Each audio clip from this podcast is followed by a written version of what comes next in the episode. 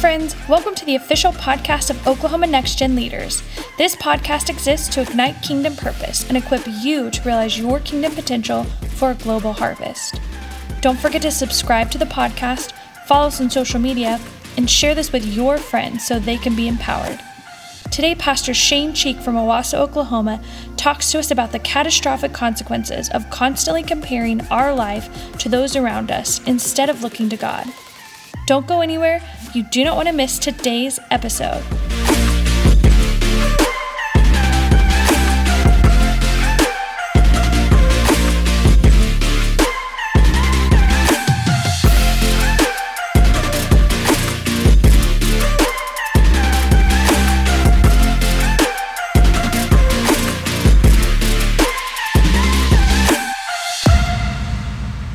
Hello, Oklahoma Next Gen. Pastor Shane Cheek, Owasso, Oklahoma. What an honor it is to once again have the privilege of being able to speak to you all via this podcast method. I pray that this medium is a blessing to you and that I can try to communicate some spiritual concepts today that will be a blessing to you in your life and challenge you from the word of the Lord. Along with pastoring for now thirteen years, I have been involved in the business world for a number of years as a consultant and also as a, a business owner. I've always found um, marketing concepts to be highly intriguing, whether it be Nike's infamous Just Do It, Coca-Cola's infamous, the original Coca-Cola. Uh, I've always found marketing campaigns to be fascinating to observe what it takes to get people to identify with a message. But of all the marketing campaigns done in American history, one marketing campaign throughout the years has, has superseded all other marketing campaigns. And that is the now very infamous Army slogan of being all that you can be. Now, twenty-five years into ministry, thirteen as a pastor, seven prior to that as a youth pastor. I will tell you something that I've observed throughout the years, and the older I get, the more convinced I am it is the case, that the best that you can be has an enemy. Being the best that you can be has a notable enemy. And I am convinced that that enemy is what I call this podcast, the catastrophic consequences of constant comparison. What do I mean when I say that the greatest enemy of being all that you can be are the catastrophic consequences of constant comparison? Too many times I am afraid that the devil fools us and tricks us into the trap of measuring ourselves among ourselves. The devil, I have watched for years, take young people, young couples, young families who want to do something for the Lord. And as God begins to call them and deal with them and challenge them, he wants to take that younger person, that single young adult, that young couple and family, yea, even honestly, even more mature, those of us who have been around a while, and get you into the trap of measuring yourself against those that are sitting around you. The devil wants to ask you and get you to ask yourself when you feel a little conviction about your walk with God, when you feel a little prompting about being used of God, when you feel the tug of God's Spirit about drawing closer to Him, your pursuit of spiritual excellence. One of the things I've witnessed throughout the years is, is the age-old adage when somebody begins to be challenged and pursued and begins to be called to do something great for God, is then they succumb to a little phraseology. Well, you know, I, I'm not doing too bad. After all, I'm doing better than those that are around me. After all, uh, I may not be praying as much as I should be, but I'm doing better than so-and-so. Hey, I may not be showing my willingness to serve, but I'm, I'm doing better than so-and-so. Hey, I may not be applying myself to excellence, excellence in a, in any way in my life, but hey, I'm, I'm, I know I'm doing better than so-and-so. And unfortunately, when we succumb to these constant comparisons and we look around and find some of our peers and others in our group of influence that are not doing what they need to be doing, then we begin to feel better about ourselves because in comparison to them, we're doing better. If we're not careful, we'll look around at those who are not doing what they should be doing and get a uh, disillusioned sense of approval uh, that we that we are doing what we should be doing. We'll almost tell ourselves, I, I must be doing pretty good after all. At least I'm not backsliding. At least uh, I'm still going to church. At, at least I'm not going out and partying and getting drunk and doing drugs and doing what they're doing. And the devil can pat us on the back and tell us that we're okay. However, the Bible tells us that we are not to use this kind of a measuring stick. The Bible clearly tells us that if we compare ourselves among ourselves, we do not well. Why is this? The reason why is that the measuring stick is not what somebody else is doing.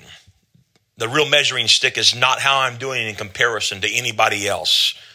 The measuring stick, the only measuring stick, is how I am doing when it comes to what God has called me to do. The measuring stick is, am I, excuse me, am I being everything that God has called me to be? Am I becoming what God has called me to become? I am concerned uh, with young people, young aspiring ministry, uh, those that God is trying to call. I'm convinced uh, that there are those that would be used. There are those that God desires to use, that God wants to call into to ministry, and whether it be in lay ministry or missionaries, evangelists, and church helpers, and uh, all of the various different things of making the kingdom of God move forward. Uh, and I, I have witnessed uh, firsthand multiple times when the call of God's Spirit comes to somebody and God's trying to get them to move forward, trying to get them to excel. And then there's that rationale line of things as well. You know, uh, Pastor, I, I may not be doing this, but at least I'm not doing that. When did the high water mark become for us just simply not backsliding? God did not save you just to save you. If God would have saved you just to save you, he would have saved you and then taken you. But all of us that God has saved were called for a purpose. We were saved for a reason. We were called out of the kingdom of darkness to help build the kingdom of God. And so the watermark then is not what anybody else is doing. It's not the constant comparison to justify uh, what uh, I'm not doing or pursuing what God's call is for me based upon what anybody else to do. But the only watermark, the only benchmark that God uses in our lives is what did I do with the call he placed on my life? This quote always challenges me. It is said that the greatest gap in humanity is the gap from what I am to what I could be. Let me say that again. The greatest gap in all of humanity is the gap from what I could be to what I am. Why is this taking place? I am convinced that it is because we get involved in the catastrophic consequences of constant comparison. It is said of the great composer Beethoven that he died with his best still in him. Beethoven died in his thirties, and it is said that as great as he was in his thirties, imagine how incredible he could have been in his sixties. And I am convinced that there are incredible young people, incredible aspiring college career and hyphen young people all over this movement that uh, when God begins to deal with you and begins to call you to excellence and begins to call you to spiritual pursuit and begins to call you to step up higher, that one of the primary means that the devil uses to bring you back down to size and bring you back down to speed is just to simply get you to look around at somebody else who is not doing what they should be do, and that doing, and that becomes a method to justify our own spiritual pursuit. Let me give you a text to attach to this narrative that is have been a uh, convicting portion of Scripture for me for many, many years now. We read the account in John chapter twenty-one of Jesus speaking to Simon Peter. In verse number fifteen, Jesus, of course, as most of us know, asks Peter, Peter, do you love me more than these? And Peter says, Yea, Lord, you know I love you. Jesus says, feed my sheep. Jesus comes back to him a second time and asks him, Simon, Peter, do you love me? Peter, of course, responds once again in the affirmative, Lord, that you know that I love you. Once again, Jesus says, feed my sheep. He comes back a third time, Simon, do you love me? And Peter, the Bible said, was grieved because he's been asked now three times if you If you love me. Peter, with a little bit of exasperation, it seems like in his voice, says, Lord, you know everything and you know I love you. Jesus wants to, again, gives him a job description to feed my sheep. This encounter, how many of us have, have asked the Lord for direction?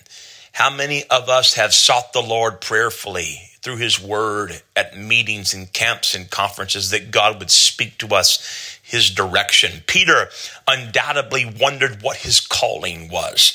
He wondered where his ministry would take him. He wondered what the Lord wanted him to do. And in this moment of time, Peter gets a direct word from Jesus Christ himself. No less than three times, Jesus gives him a job description. Jesus tells him what his calling is. Jesus tells him what he is supposed to do. He tells him three times, Peter, I want you to go feed sheep. Wow.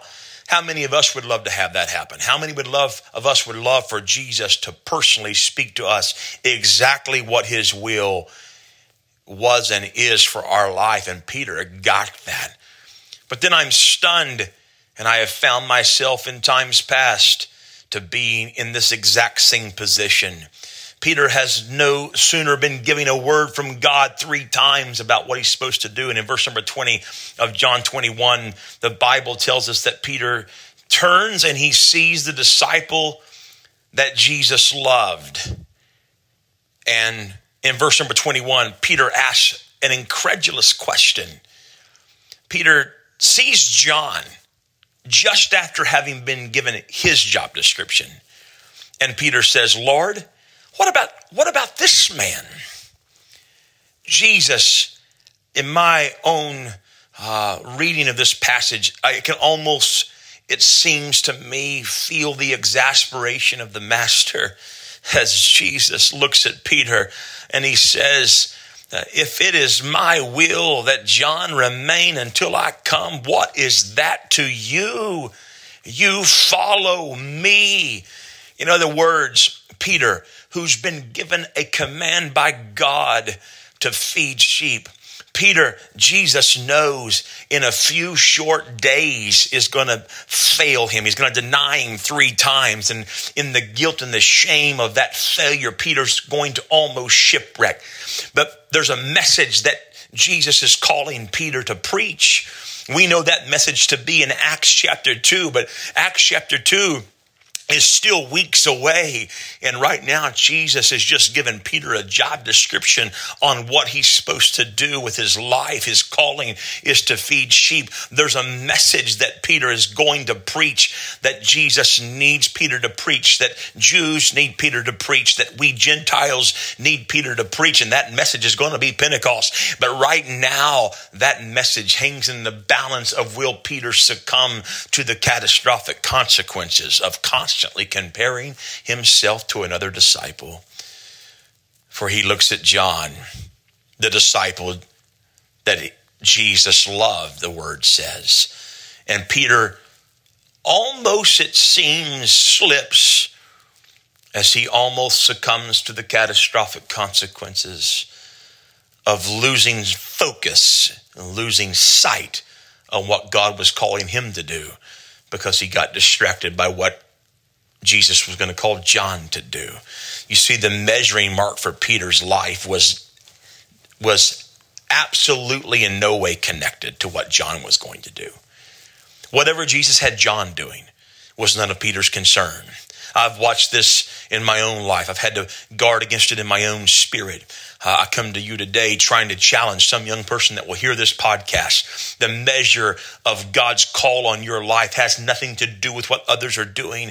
Get your eyes off of what others are doing. Get your eyes off of what they're reaching for. Get your eyes off of their carnality.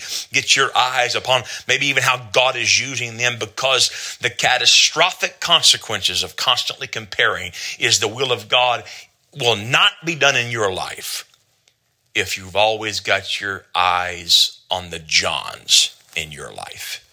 You will not become what God is calling you to be as long as you're constantly watching what John is doing.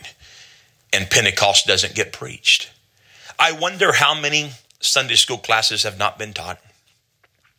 I've pondered how many Bible studies have not been scheduled. How many musicians have never learned to play? How many prayer warriors have not prayed? How many missionaries have not went? How many churches have not been planted? How many things have not been done in the kingdom? And when if you could boil back the ingredients and peel back the layers, you would find that somebody was frozen in comparison mode. Well, I can't play like they play. I can't sing like they sing. I can't teach like they teach. I can't reach like they reach. There's no way I can do that because so-and-so does it better. Young person, hear me. Young child of God, aspiring young preacher, young family that wants to be used of God. If you can hear this pastor's heartbeat from Owasso, I urge you to run from the catastrophic consequences of constant comparison. Oh, that God would set us free. Oh, that God would deliver us from looking around at what so-and-so's doing or what so-and-so's not doing, and just follow him. The Bible, and I leave you with one more illustration from God's word. The Bible says about King David following his kill of Goliath, that the ladies of the city, as David begins to come back to Jerusalem, King Saul leads the processional. And of Saul, the ladies, singers of the city, musicians, begin to write a song about Saul. And they would just sing, Saul has slain his thousands. Saul undoubtedly puffed up in his chair, his horse as he rides, and he, he feels good about himself. He knows he really hasn't He really hasn't done what God had called him to do, but he feels good. He's, he's slain his thousands, and Saul's riding. But then as David enters into the eyesight of those young singers and ladies and uh, musicians of Jerusalem, the tune changes, and now it begins to sound like this. Saul has slain his thousands, and David has slain his ten thousands. All of a sudden, God's man, the man that God anointed to be king in Israel, the man with a call, because of his own willful disobedience to that call, that man falls prey to the catastrophic consequences of constant comparison.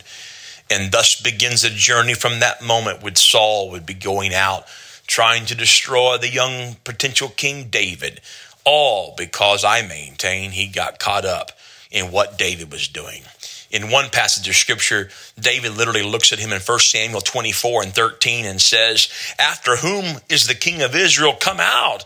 After whom dost thou pursue? After a dead dog? After a flea? In other words, David is saying, of all of the things you could be doing, Saul, of all of the great victories you could be winning, Saul, of all of the battles that need to be fought, the kingdom that needs to be run, Samuel, uh, Samuel records the narrative of Saul spending his waning days chasing a young shepherd boy across caves and fields because he was caught up in constant comparison. Saul did not become what God wanted him to become. Could it not have been said the reason why is he got his eyes off of the goal? Child of God, I leave you today in this podcast. Hope I've been a blessing to you. whatever God is calling you to do, chase it. Whatever God is, whatever dreams God is putting in your world, I urge you to pursue it. Whatever God is calling you, whatever level of consecration God is calling you to, if God has convicted you, if God has called you, if God has dealt with you about something he wants you to lay down, something he wants you to pick up, a task he wants you to do, something he wants you to get involved in, don't use as the mechanism for not being what God wants you to be, to look around and find somebody else who's not doing what God's calling you to do, or is you can't achieve that level, and use that and say, well, you know, I, I just can't do that. This is what Next Gen is all about. This is the vision of Brother and Sister Hughes, is to challenge young, aspiring, apostolic young leaders. I pray for you. I ask God's word to lodge in your heart right now, and that God would set you free from the catastrophic consequences of comparing yourself with somebody else. God didn't call them. He called you. God didn't ask them to do it. He asked you. And I pray that God gives you the grace to pursue everything that he has for you in your life. I'll finish with this. Again, thank you again for the honor of speaking into your world. I pray God's richest blessings upon you and your life. Look forward to seeing you at our next live event sometime in the future. And I pray God blesses your life. Pursue, pursue God. Pursue excellence. Pursue spiritual importunity. Pursue the things of God. And don't look around at what anybody else is doing. God bless you.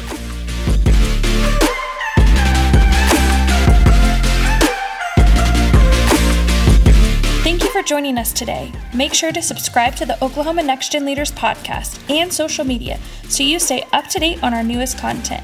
Until next time, we pray this episode ignites something within you.